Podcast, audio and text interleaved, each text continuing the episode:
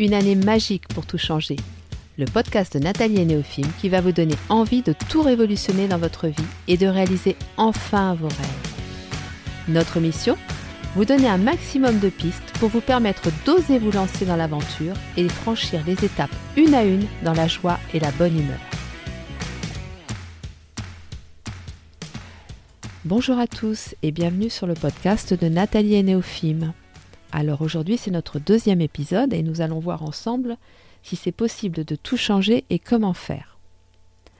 Alors bien sûr je ne vais pas vous dire que ça n'est pas possible parce que sinon je n'aurais pas créé ce podcast, je ne proposerai pas des accompagnements sur ce thème à travers mon activité de coach et de thérapeute.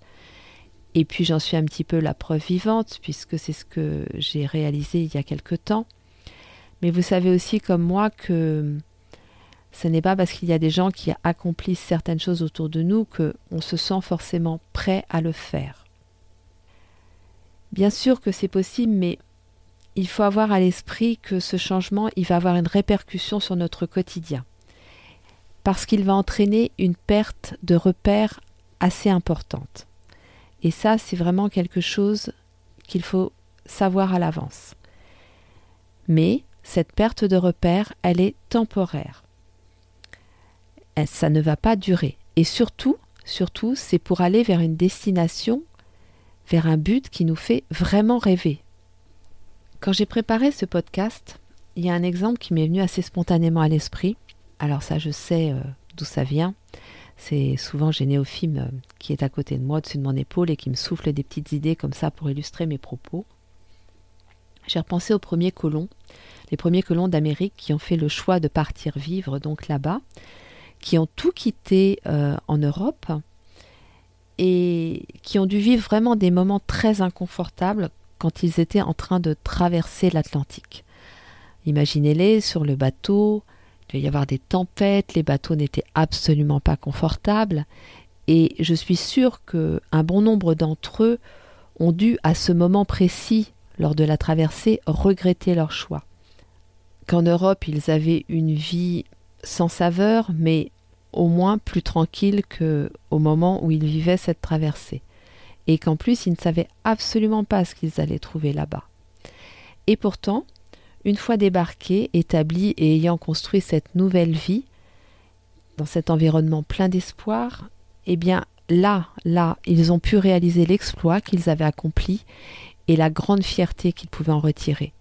Et n'oubliez jamais cette image pendant toute cette traversée que vous allez vivre. Parce que oui, on ne sait pas à l'avance forcément ce qui va se passer, mais si c'est un choix que l'on fait, et si on réunit toutes les bonnes conditions, alors on a de très grandes chances de, réussir. Donc oui, c'est possible, si l'on réunit ces bonnes conditions, et ça c'est tout ce qu'on va mettre dans nos, nos valises, nos bagages de colons, si l'on est conscient que ça va prendre du temps, de l'énergie, qu'il va falloir changer plusieurs paramètres dans notre vie, et aussi sortir de sa zone de confort. Il y a un point sur lequel je voudrais insister, un point qui pour moi est vraiment euh, essentiel, c'est d'accepter de se responsabiliser. J'entends par là faire le choix conscient d'être acteur ou actrice de sa vie et de ne plus la subir. Qu'est-ce que ça veut dire?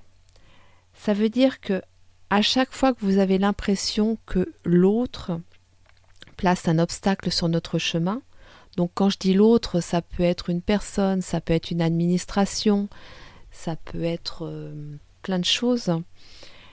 Quand vous voyez, quand vous sentez qu'il y a un obstacle sur votre chemin, eh bien c'est ne pas se positionner en victime et avoir plutôt cette attitude de rechercher ce que ça va nous enseigner sur nous-mêmes, ce que ça peut nous faire vivre comme expérience positive et nous permettre de dépasser avec fierté.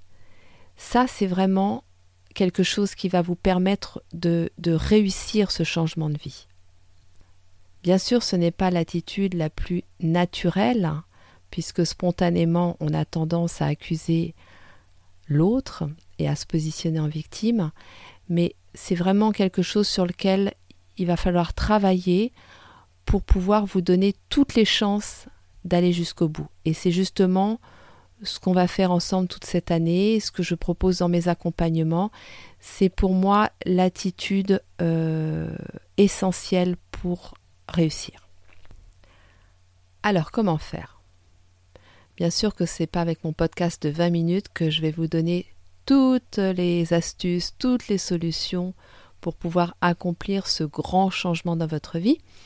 Mais euh, je voulais déjà vous donner les grandes lignes de l'état d'esprit dans lequel il faut être.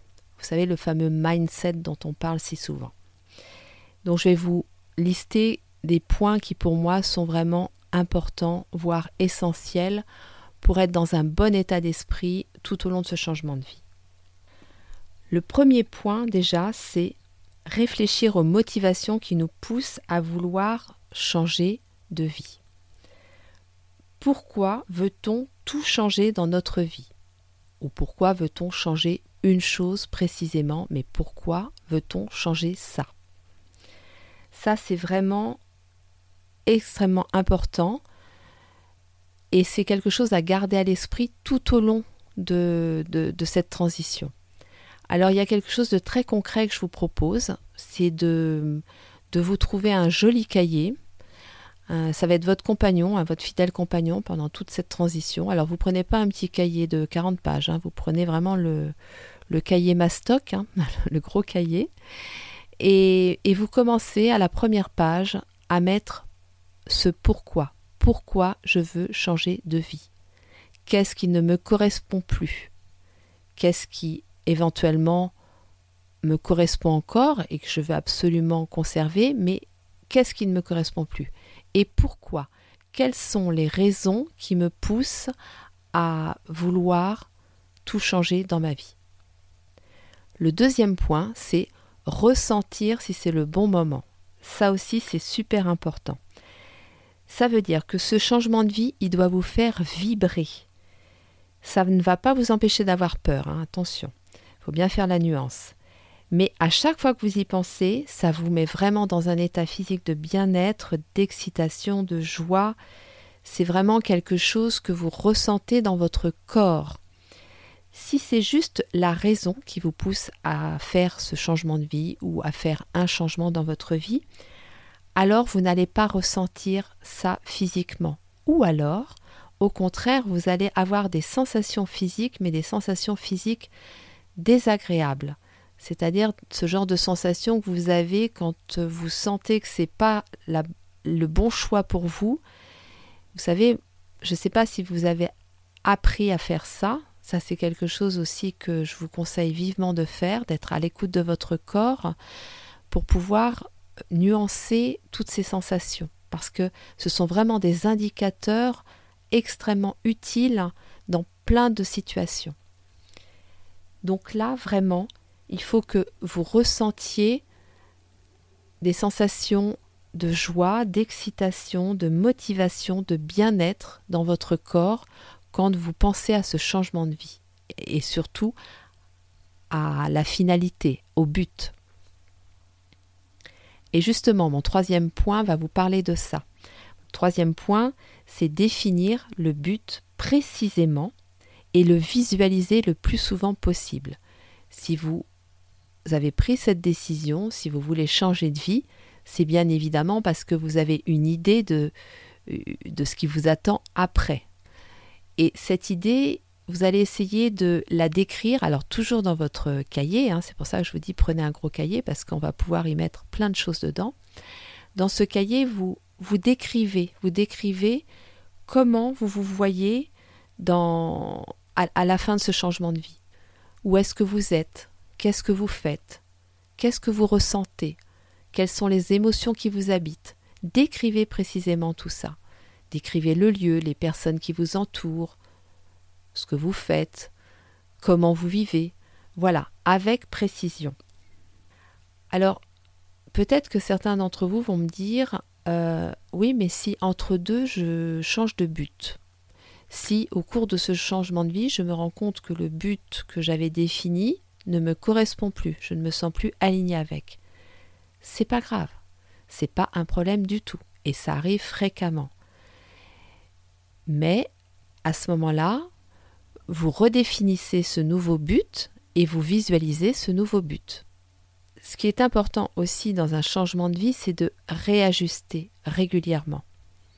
De réajuster en fonction de, vos valeurs, en fonction de, des expériences que vous vivez.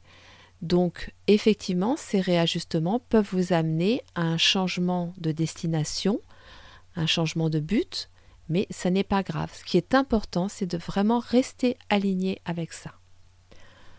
Le quatrième point, c'est faire un bilan de ses ressources, c'est-à-dire lister, toujours dans le cahier, lister toutes les choses qui vous font du bien, qui vous redonnent une bonne énergie.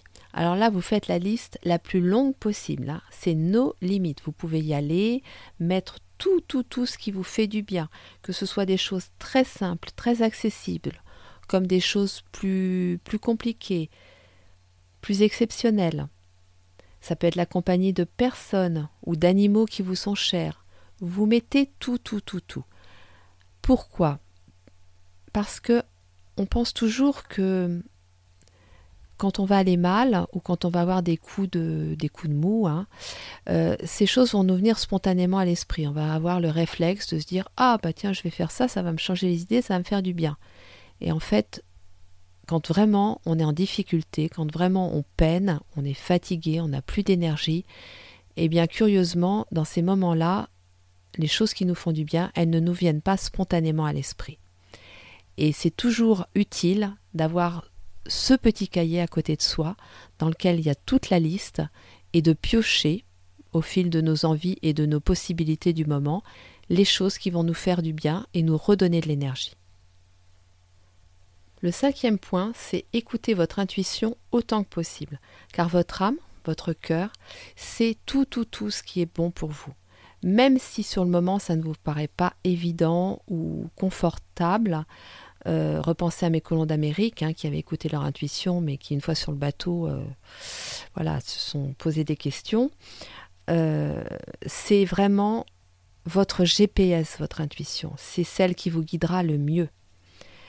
Pour ça, l'idéal, c'est la méditation, vraiment. Méditez, même si c'est cinq minutes par jour, faites-le le plus souvent possible. Moi, il y a une chose aussi qui me fait énormément de bien, c'est les balades dans la nature en solitaire. Je trouve que la nature, c'est un merveilleux moyen de se reconnecter à, mon moi profond et, ça m'apporte énormément, ça me permet vraiment de me reconnecter à cette intuition. Il y a aussi une autre chose qui m'aide énormément, ce sont mes tirages d'oracle et de tarot. Je fais ça très régulièrement et c'est vraiment un moment également où je, clarifie mes idées, mais surtout où je me reconnecte à moi-même. Si c'est vraiment trop difficile pour vous, N'hésitez pas, il y a plein de façons différentes de se connecter à cette intuition. Faites appel à un coach, à un thérapeute, un accompagnant spirituel. Vous avez la prière aussi qui peut vous aider à ça.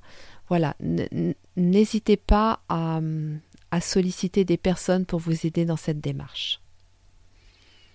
Le sixième point, c'est prendre soin de soi. Comme vous le souhaitez, hein, peu importe. Mais faire des pauses, ça c'est important. Il y a mille façons de, parvenir à prendre soin de soi, il y a mille façons de le faire, mais la meilleure façon, bah, c'est de le faire tout simplement. Et je me souviens que j'ai pris des pauses dans des moments euh, qui n'étaient pas forcément les plus propices, hein, si j'avais euh, réfléchi euh, uniquement avec mon mental, sauf que je sentais, mais je sentais vraiment dans mon corps que c'était le moment, quoi. Et je me souviens très bien au moment de mon déménagement, quand j'ai vendu ma maison, j'étais à un mois du déménagement, donc il me restait quatre semaines, la maison était encore très très très euh, remplie.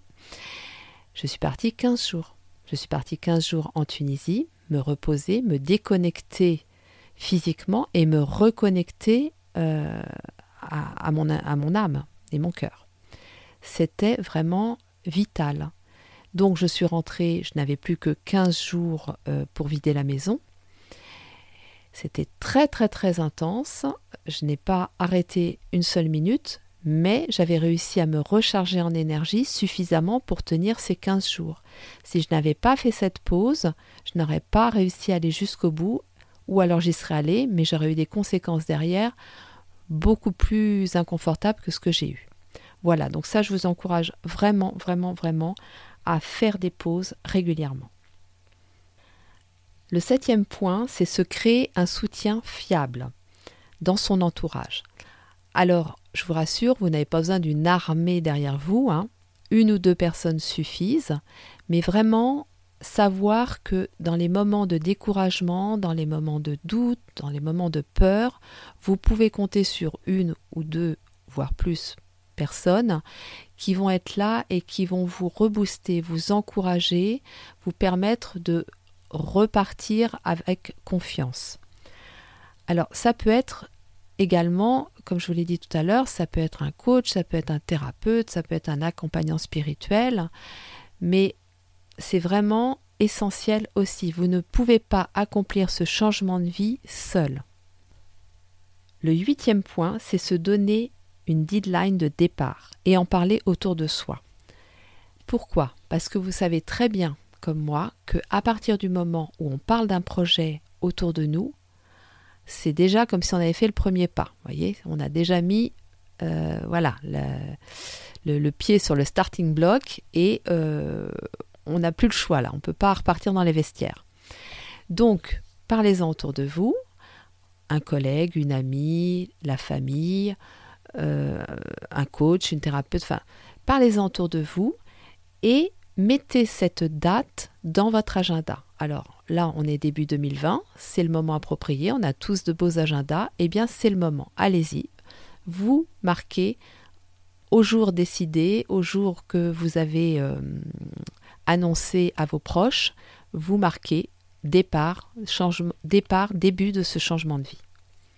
Le neuvième point, c'est prendre le temps pour acter, valider et ancrer chaque étape du changement. Ça, c'est aussi quelque chose qu'il faut avoir à l'esprit.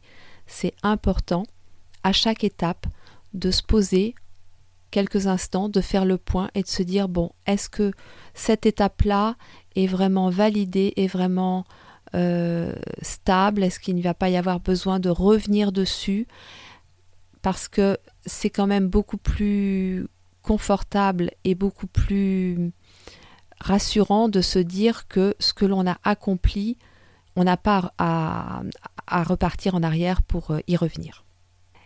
Et si je vous parle de ça, c'est que c'est extrêmement important si vous voulez poser des fondations solides pour ce changement de vie. Et c'est aussi la condition pour que ce changement perdure dans le temps. Donc, prenez le temps pour valider chaque étape une à une.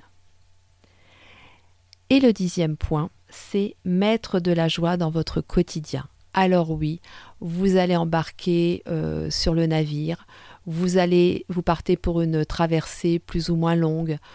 Vous n'êtes pas certain de ce que vous allez trouver au bout, même si vous l'espérez, que vous le visualisez et tout. Donc, il faut mettre de la joie au quotidien, chaque jour. Ne lésinez pas sur la quantité, c'est go go go pour les rires, les fous rires, la douceur, la folie. Mettez plein de folie dans votre vie, vous allez en avoir besoin, ça va vous faire du bien et ça va vous rendre la traversée beaucoup plus joyeuse et fluide. Alors bien sûr, cette liste n'est pas exhaustive et vous pouvez y ajouter tout ce qui vous paraît important à vous. Et de toute façon, euh, on va développer chaque thématique et même beaucoup d'autres. Donc on reviendra régulièrement sur tout ça. Mais c'était important que vous ayez à l'esprit euh, tout ça pour que vous puissiez déjà partir dans de bonnes conditions. Pour finir, j'avais envie de vous raconter euh, une histoire que je racontais à mes élèves quand j'étais euh, prof de médiation en collège. D'ailleurs, je leur fais un petit coucou s'ils passent par là. C'est l'histoire de la petite grenouille. Il y a tout un groupe de grenouilles qui se promènent en forêt. Et puis tout à coup, il y en a une dizaine qui tombent au fond d'un trou, un trou très profond. Les autres, qui sont au bord du trou, regardent et, sont assez euh, inquiètes parce que le trou est vraiment très très profond. Celles qui sont au fond du trou commencent un petit peu à paniquer, à s'affoler, mais elles tentent quand même de, sauter, sauter pour essayer de sortir du trou. Donc elles sautent, elles sautent à tour de rôle. Et puis celles qui sont en hauteur, au bord du trou, les regardent et commencent à dire Mais, mais vous n'allez pas y arriver, les filles. Vous voyez pas, le trou, il est trop profond, c'est beaucoup trop dur pour vous. Vous allez vous épuiser, vous allez même mourir, c'est pas possible. Et les petites grenouilles continuent à sauter, mais en entendant les propos de leurs congénères en hauteur, euh, certaines commencent à se décourager, à arrêter, et puis euh, peu à peu, euh, toutes arrêtent de sauter, sauf une, une qui continue, qui continue, qui ne s'arrête pas. Et celles qui sont en hauteur continuent, mais, mais qu'est-ce qu'elle fait? Mais enfin, elles, lui disent, mais tu vois pas, tu vas pas y arriver, les autres ont abandonné, elle revient à, la raison. Et puis cette petite grenouille continue à sauter, sauter, sauter, et tout à coup, hop, elle arrive à sortir du trou. Alors là, toutes les autres se mettent autour d'elle et commencent à lui dire, mais, mais comment tu as fait pour y arriver?